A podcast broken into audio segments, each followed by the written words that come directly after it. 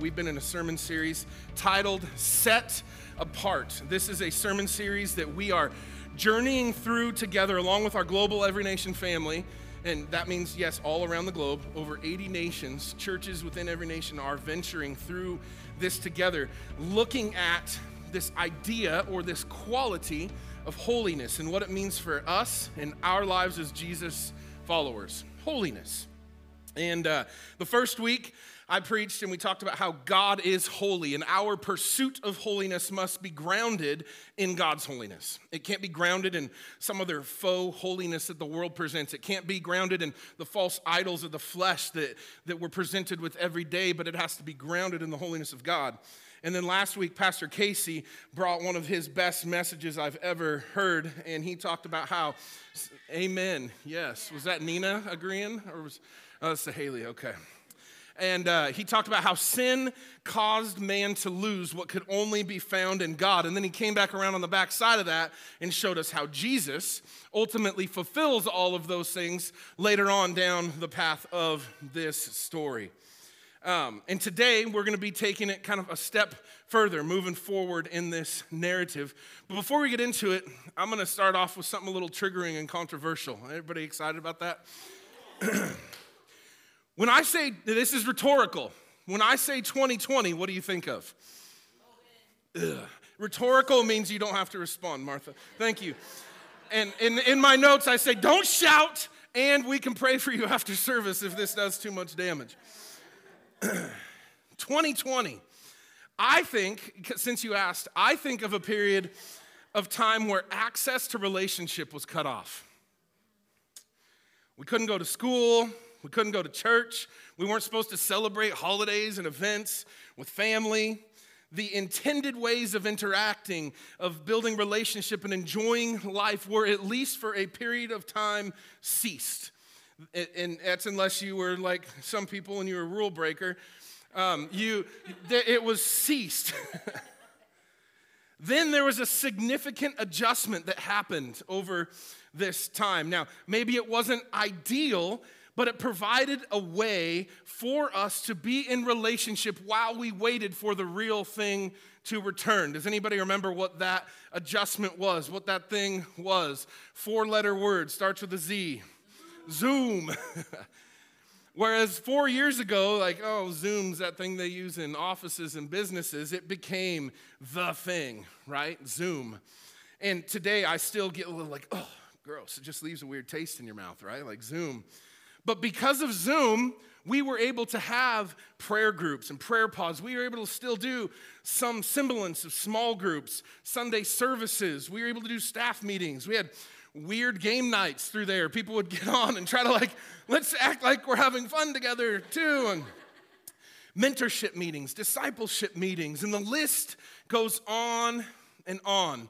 Now, I'm I don't think a single person in this room would honestly say or believe that Zoom was like the way, the truth, and the life when it comes to connection and what was best for us, right? Like, you know, like, oh, Zoom has arrived, the king has returned, this is how I want to do relationship. Like, nobody says that. But it did provide a way for us to relate, connect, and continue on in the midst of challenges that we were collectively facing. And for that, I say, praise God for Zoom because in a season of disconnect, it allowed us to connect in some form or way. And that is not the main point of today, but I'm glad that we're excited about it.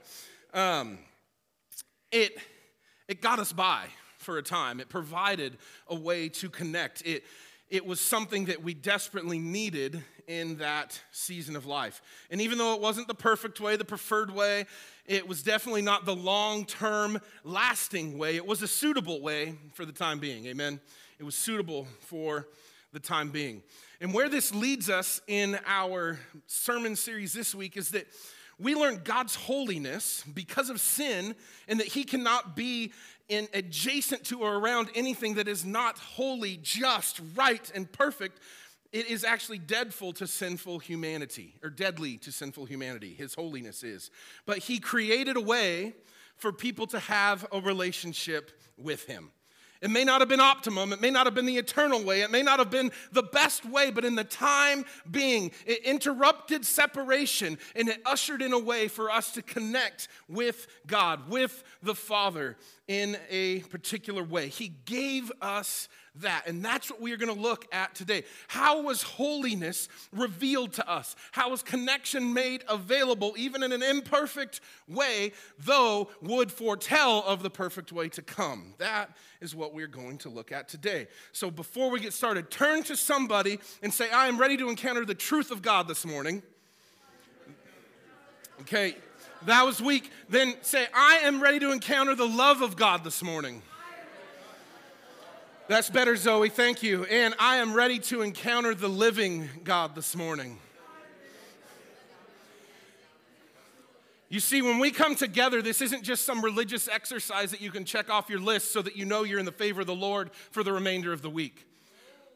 We come here to encounter the Word of God, to encounter His presence, to encounter the reality that a tomb is empty and it has implications on our lives. And one of those implications is that we have family in this room. We get to experience and encounter the love of God through one another, through His Word, through prayer, through praise. This is not just a religious activity, this is an encounter. Do you hear me? Okay, I'll step down off that soapbox and we'll get ready to hop up on another one. But first, let us read some scripture. We're going to go to everybody's second favorite, only to the book of Numbers, book in the Bible, Leviticus. Leviticus chapter 16. We're going to be starting in verse 1 through 5. Then we're going to jump to 20 to 22, and then a couple verses at the end. The reason we're jumping around is not because we don't want to preach through the whole Bible, it's because we're going to summarize some of that and we're just going to get to the points. We could read seven chapters, and, uh, but we're just going to we got to get into what God wants to do in this this morning. So, our text for today, Leviticus chapter 16. I'm reading out of the ESV. Whatever translation you have, that's great. Um, I had a Bible professor tell me once when asked, What's the best translation? He said, The one that you will read. So, whatever you're reading, praise God. But I'm preaching out of ESV today. It says this The Lord spoke to Moses after the death of the two sons of Aaron when they drew near before the Lord and died, and the Lord said to Moses, Tell Aaron your brother not to come any time into the holy place inside the veil, before the mercy seat that is on the ark, so that he may not die. For I will appear in the cloud over the mercy seat. But in this way, Aaron shall come into the holy place. So this is how you will be able to enter. It says, with a bull from the herd for a sin offering and a ram for a burnt offering. He shall put on the holy linen coat and shall have the linen, linen undergarment on his body. And he shall tie the linen sash around his waist and wear the linen turban. These are the holy garments. He shall bathe his body in water and then put them on. This is a ritual cleansing that he was going through. And he shall take from the congregation of the people of Israel two male goats for a sin offering and one ram for a burnt offering. And then in verse 20 it says, And when he has made an end of atoning for the holy place and the tent of meeting and the altar, he shall present the live goat. And Aaron shall lay both his hands on the head of the live goat and confess over it all the iniquities of the people of Israel. That's a few confessions. And all their transgressions, all their sins. And he shall put them on the head of the goat and send it away into the wilderness by the hand of a man who is in readiness. The goat shall bear all their iniquities on itself to a remote area, and he shall let the goat go free into the wilderness. And then in verse 29, and it shall be a statute to you forever that in the seventh month, on the tenth day of the month, you shall afflict yourselves and shall do no work, either the native or the stranger who sojourns among you. For on this day shall atonement be made for you to cleanse you. You shall be clean before the Lord from all your sins. This is the word of God. Let's pray. Father, I thank you. I thank you for what you're going to speak to us through this. God, I thank you that even as some of us in this room hear this, we're like, what in the heck is going on? And that you're going to bring clarity, and that ultimately through this, you are going to point to Jesus and the good news that is in the gospel. So, God, I thank you for this journey you're about to take us on. Would you reveal yourself to us? Would you deepen our relationship with you through this? And Father, we pray ultimately you would have your way and be glorified in our time together. In Jesus' mighty name. And everybody said, Amen. Welcome to Leviticus. Welcome to Leviticus. God made a way.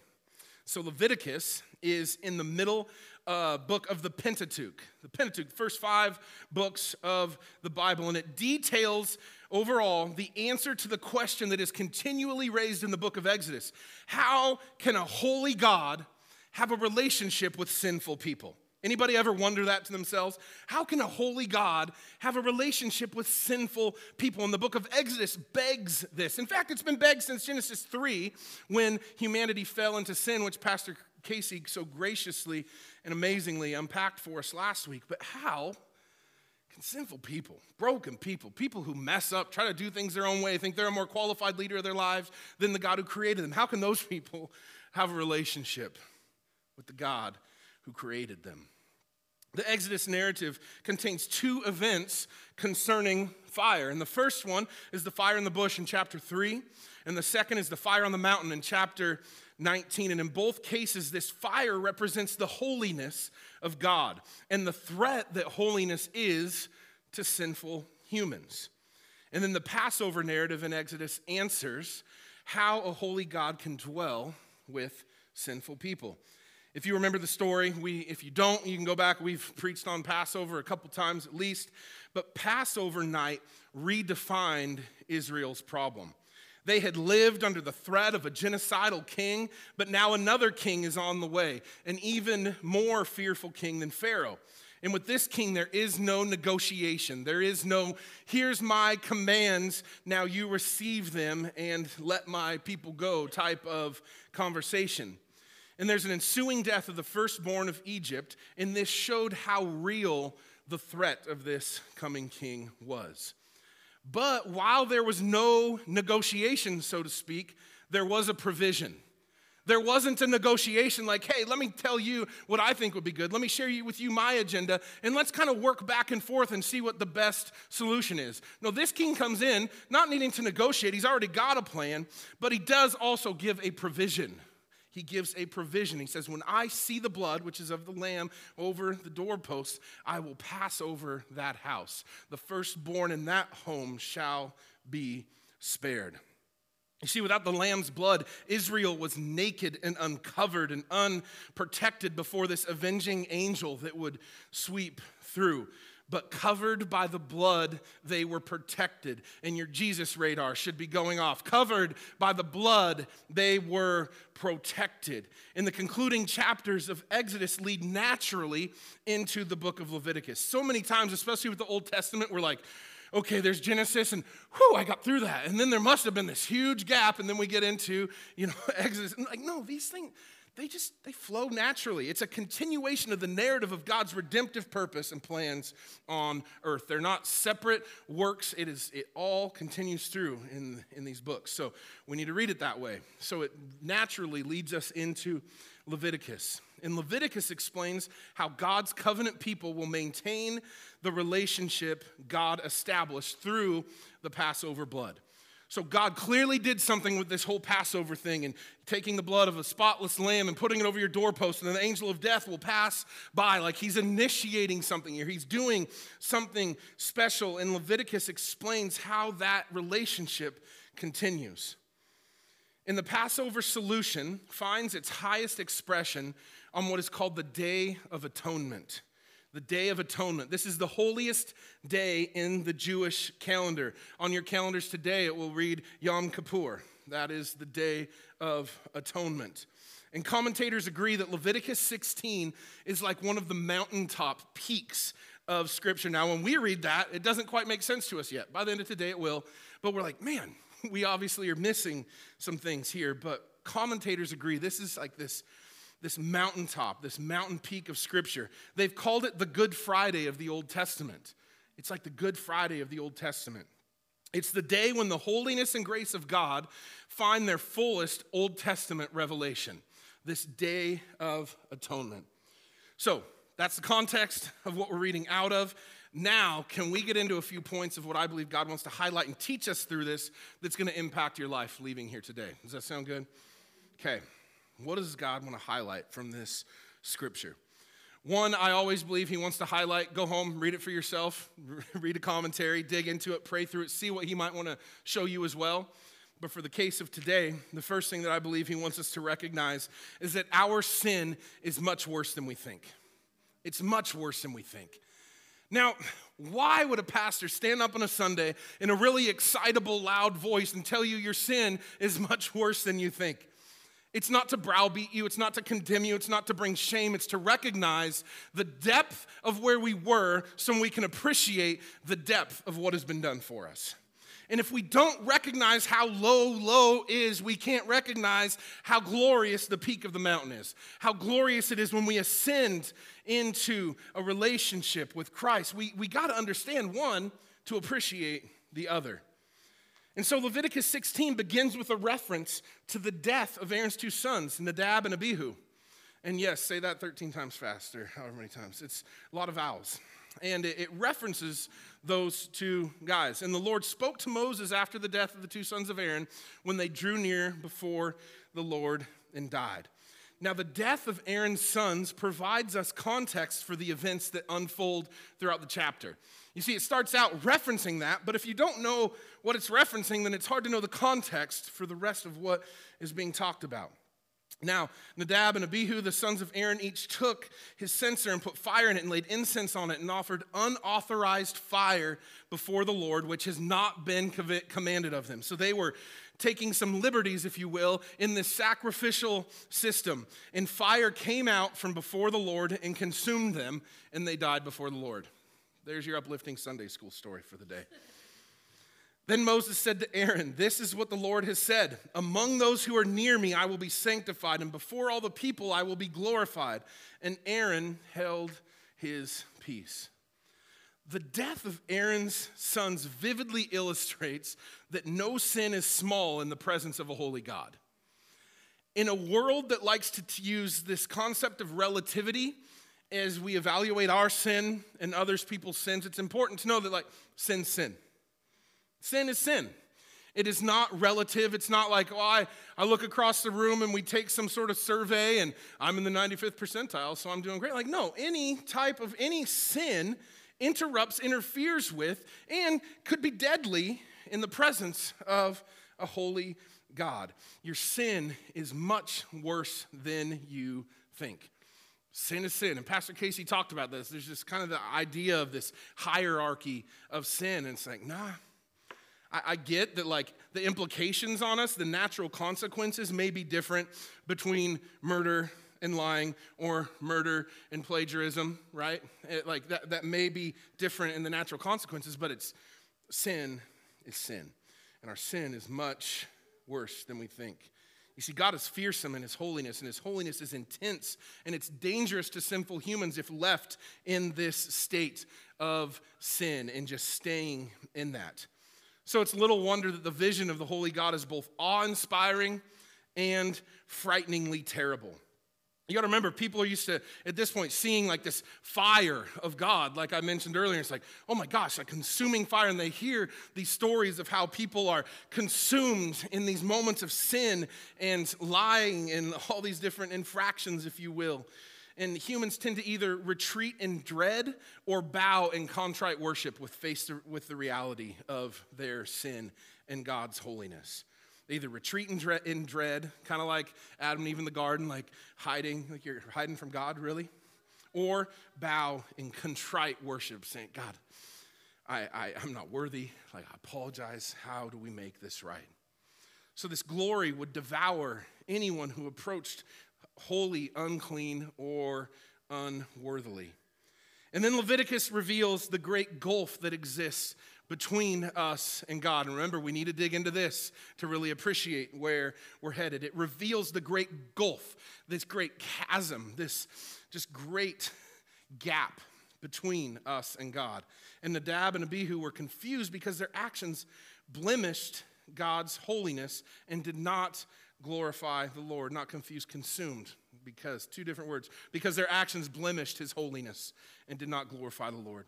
The scripture records many other times when seemingly small sins had enormous consequences. And if you're anything like me, when these stories come up in the scripture, you might read by them really quickly because they're uncomfortable. But so let me remind you of them.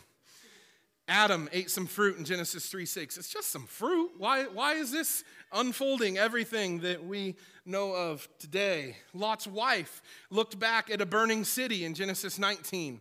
Moses hit a rock two times in Numbers 20. Uzzah touched the ark in 2 Samuel. Ananias and Sapphira lied about real estate profits in Acts 5. And what do we learn from these events? What do we learn from these things? there is no small sins against a holy God. You see, sin only seems trivial to us when God's holiness seems trite to us.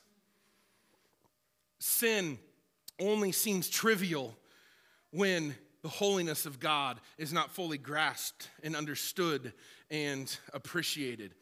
God is an all-consuming fire who dwells in unapproachable light, 1 Timothy 6 16. There is no impurity in him whose eyes are too pure to look on evil, Psalm 92 15. Sinless angels who unceasingly cry, Holy, holy, holy, while covering their eyes and feet, do so because God's unfiltered holiness is unbearable to endure. Isaiah 6 4, Revelation 4 8. And when righteous Isaiah stood before God, he exclaimed, Woe is me for I am lost, for I am a man of unclean lips. Isaiah 6 5. When we see God as holy, we see sin as no small thing. When we grasp in the best that we can that God is holy, we understand that no sin is small. They all interrupt and interfere with healthy relationship with God and others. They all contribute to this condition, this cancerous condition that inflicts and infiltrates the world around us. So, your sin is much worse than you think. But God's grace is much greater than we think. His grace is much greater than we think. If we minimize sin and its effects on the world, then we minimize the work that Jesus has done and the work that God has put forth in our world. You see, in this story we read in Leviticus, the priests sacrificed two goats on the Day of Atonement, each illustrating a different aspect of God's grace. The high priest chose the first goat by the lot and then sacrificed it for the sins of the nation. Sacrifice is a really sanitary way of saying he killed it, okay? He took one and it gave its life as a sacrifice for the sins of the nation. And the death of this goat as an innocent substitute represents the atoning sacrifice of Christ for the sins of the world. The following verses confirm this truth. It says, in Hebrews 9. But when Christ appeared as a high priest of the good things that have come, then through the greater and more perfect tent, he entered once and for all into holy places, not by means of the blood of goats, but by means of his own blood, thus securing an eternal redemption. For if the blood of goats sanctify for the purification of the flesh, how much more will the blood of Christ, who through the eternal Spirit offered himself without blemish to God, purify our conscience from dead works to serve the living God. Hebrews 9 11 through 14. 1 John 2 2 says, He is the atoning sacrifice for our sins, and not only for ours, but also for the sins of the whole world. The first goat pictures atonement, the theological truth that God has restored our broken relationship with Him and paid for our sins. They no longer have a claim for us or on us. If you wreck someone's car and their insurance pays and their insurance pays the damage, that person no longer has a claim with you. The debt is settled, right? Somebody else paid for the damage. The debt's settled. And God settled our debt in the death of his sinless son, an event that was prefigured in the death of this innocent goat. It was foretold of, it was indicated, if you will. And though it's impossible, as Hebrews 10 says, for the blood of bulls and goats to take away sins, The Israelis who had faith in God had their sins taken away by the Lamb of God who was slain from the creation of the world. That's Revelation 13 8. The second goat was actually referred to in our language as azalea. Azalea, a beautiful plant here in the Northwest, but a different context. Azalea, this Hebrew word, means the goat that departs, traditionally referred to as the scapegoat. You guys have heard this term scapegoat, right? So instead of saying scapegoat, you can be like super sharp and just say, oh, Azalea. Yes. You, I'm not your Azalea. anyway, the high priest would lay his hand upon the scapegoat and confess all of the nation's sins. This symbolic act transferred the transgressions of the people symbolically onto this scapegoat. And a chosen Israelite who would lead the goat into the wilderness where the goat would wander off and presumably die over time. So all of the sins and transgressions were cast upon this scapegoat, upon poor Azalea, and was sent off into the wilderness where they would presumably die. The second goat pictures the results of atonement. So the first one signifies our status because of what Jesus did. The second one shows the results of atonement. We see that what has become of our sins, that they are gone forever. When the man returns from the wilderness, he informs people the scapegoat is gone, and the people clap their hands and they, they celebrate because their sins are gone as well with that scapegoat. They are gone as far as the east is from the west. This is cleansing this is a theological truth that God pays for our sins and removes them as far as the east is from the west. They are gone, not to be revisited or held over our head. They're not tucked away in some file so that when you mess up again, it's like, oh, here's the Rolodex of everything that comes back now. No, they are gone the result of atonement is that those sins are separated from us as far as the east is from the west. God's grace is much greater than we think, and I praise God for that. Amen. The third is this Jesus is our high priest that solves the problem of our sin. Now, usually all the priests participated in sacrifices. But on the Day of Atonement, only the high priest performed any work. Only this one priest. He did everything that day lit the candles, the fires, the incense, all the required offices that needed to happen. One person did. He was the only one to take the blood beyond the veil into the holy place. Jesus is our high priest who provides our atonement. Only he can go beyond the veil in this setting here. We have this as a sure and steadfast anchor of the soul a hope that enters into the inner place behind the curtain where Jesus has gone as a forerunner on our behalf, having become a high priest forever. Hebrews 6 19 and 20. The high priest wore his golden garments every other day of the year. But on the day of atonement, he shed his royal robes and he donned simple linen clothing, simple linen vestments, if you will. Jesus Christ, then, when he made atonement for our sins, laid aside his glory and he took upon a humble human flesh. And he did not atone for our sin, or he did not atone for our sins arrayed, arrayed in the glories of an ancient throne. He didn't just come here as a king, he put on flesh. He took on the life and the experience that we knew, and he died as that for our sins. But after the day of atonement, the work was complete, and the high priest would go put his golden robes and garments back on again. However, Christ, having, having suffered once for sin, is never to die again. He will return as a royal king. He never has to put on those human fleshly robes again. He is a royal king and will be forever. The work is done and complete. It's not an annual celebration with a scapegoat because Jesus paid the price as our high priest once and for all. Amen. The work is done in Christ. John Stott, in the book The Cross of Christ, said this The essence of sin is man substituting himself for God, while the essence of salvation is God substituting himself for man. Man puts himself where only God deserves to be, and God puts himself where only man deserves to be. Pays the price for us. Fourth thing, we must receive this grace by faith. It's not something that's forced upon us. We have to receive it by faith. God required the Israelites to respond to the events of the Day of Atonement by humbling themselves and doing no work. Now, we all know that person that's like, it's not a humbling thing for me to just sit around and do no work. But for these people, it was. To say, no, you sit by and you do nothing all day. You don't participate in this. You're not going to collect food, rations, whatever it may be. You are going to do nothing today. The high priest will put in all the work for your atonement. Leviticus 16 29, to remind you, says, And it shall be a statute to you forever that in the seventh month, on the tenth day of the month, you shall afflict yourselves and shall do no work. The high priest was to do all the work, and the people could do none. Leviticus 23:30 later says, And whoever does any work on that day, on that very day, the person I will destroy from among his people.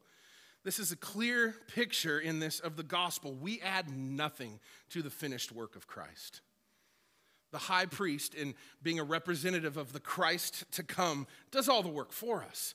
There is nothing that humans can add to that day of atonement. There is nothing that the people of Israel could add to that day of atonement. And there is nothing that any of you in here can add to the cross of Christ to amplify or make more complete the work that was done for you the saving work of Jesus on that cross. We can add nothing to it.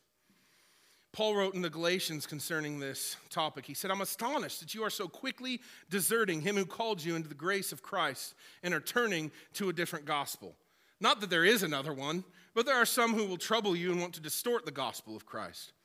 But even if we or an angel from heaven should preach to you a gospel contrary to the one we preach to you, let him be accursed. As we have said before, so now I say again if anyone is preaching to you a gospel contrary of the one you received, let him be accursed. Let him be accursed. In this passage, the contrary gospel Paul refers to as a religion that places human effort at the center rather than the work of Christ, the complete, sufficient work of Christ on the cross. And anyone who embraces that religion is accursed, just like anyone who works for their atonement is cut off from among the covenant people.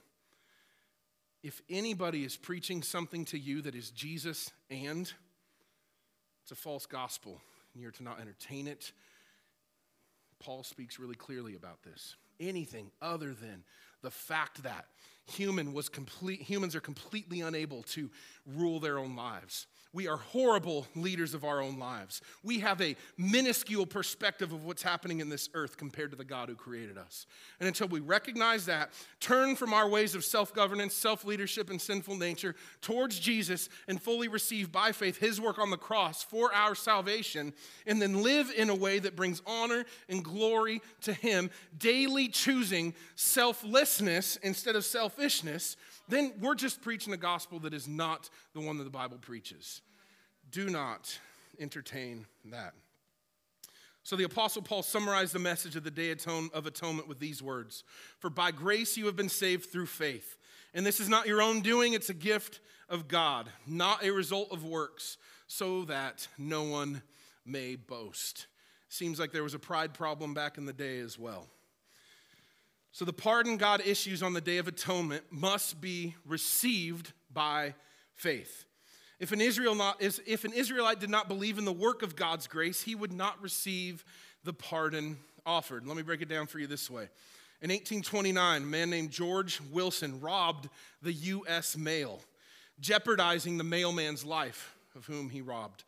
He pleaded guilty to the charges, and the court sentenced him to death by hanging. No sin is too small. Friends arranged for President Andrew Jackson to issue Wilson a pardon. But Wilson refused the pardon, and the case went all the way to the Supreme Court. Chief Justice John Marshall wrote the official ruling for the court. He said, A pardon is an act of grace. He said, the validity of which is not complete without acceptance. It might be rejected by the person to whom it was offered, and the court could not force it upon him. The court cannot give the prisoner the benefit of the pardon unless he claims the benefit of it. We cannot receive the benefits of Christ's atonement unless we receive them by faith. You cannot receive a gift without opening it and applying it to your life without utilizing that gift. Well, why doesn't Jesus just force his will upon all of us? Because we have free will. And what is love without free will and a choice to actually love and reciprocate that? And so, what we're seeing here is yes, Jesus paid the price, but our goal as representatives, as ambassadors of this kingdom of God, is to go help lead people to a place where they will accept that in faith, where they will accept that pardon, where they will accept that and receive that by faith. The fifth thing is holy living results from our experience of God's grace. Worship team, you can come back up.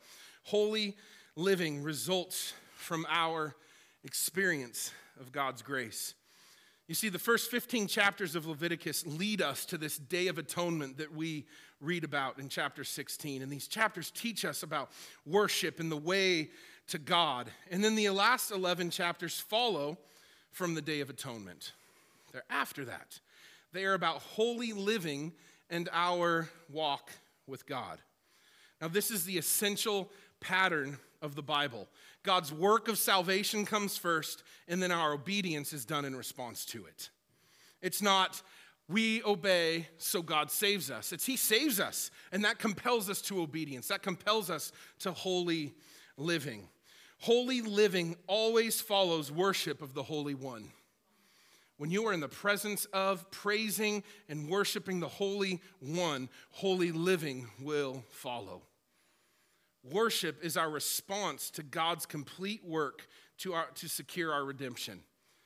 Worship. Now, we think in this context, because you might hear, like, let's go back into worship, that worship is just about singing songs, and worship and praise is, through music, is a way that we do that. But worship is a lifestyle. Worship is a way in which we conduct ourselves in every decision and action, whether small or large, in a way that would point to Jesus Christ as the King of our lives. It is the way in which we represent Him in this world through our actions, our conversations, how we conduct ourselves, how we utilize our resources, our, our time, our money, our relationships. that is what worship as a lifestyle looks like. And so, holiness and encountering a holy God leads to, or sorry, worship and, and holiness, they, they entangle with each other, if you will. I know that has a societal um, attribute to it, but they are so enmeshed in one another that you can't take them apart. When you encounter the holiness of God, it leads you to no other thing but to worship Him. It leads to no other thing. Holy living is what follows our experience of receiving love from a holy God. And I want to ask you has anybody in this room this morning experienced the grace of God? Is there anybody that's experienced the grace of God in their lives? So it would only make sense then that after we experience the grace of God, that we would exemplify, that we would engage in worshiping Him. Not just reading lyrics off a screen and raising our hands and singing out loud together. Yes, do that. But once we leave this place, the other nearly seven days a week after you leave church, right? After you leave our gathering. You see, my belief is that we come together, we gather as a church to pray together, to receive the word, to praise through song, to build us up as a people to be scattered as the church into the city, into wherever we're working, wherever we're living, our neighborhoods. We come together here to prepare for out there, not to escape from out there. You come here, this is a every Sunday family reunion of what God's doing in our family and a missionary training to go engage in what God has called us to engage in. And when we experience the grace of God, when we understand how bad our sin is, and that that makes God's grace so much better, and that we need to receive that by faith, and we understand that, you know, that we have the ultimate sacrifice in the person of Jesus, why wouldn't we want to go tell people about that? Why wouldn't that consume our prayers and our relationships and our life? It changes the, our, our, workplace, our job, our schooling from just a mundane completing a checklist of things, ticking off the different lines of a syllabus or a task list for a day. And it says, How can I bring Jesus into this? How can I represent Him in the seemingly mundane and see Him breathe life into areas where it doesn't seem like people are recognizing Him right now? That's all part of a lifestyle of worship. And when you encounter a holy God, the only response that makes sense is to live a life of worship.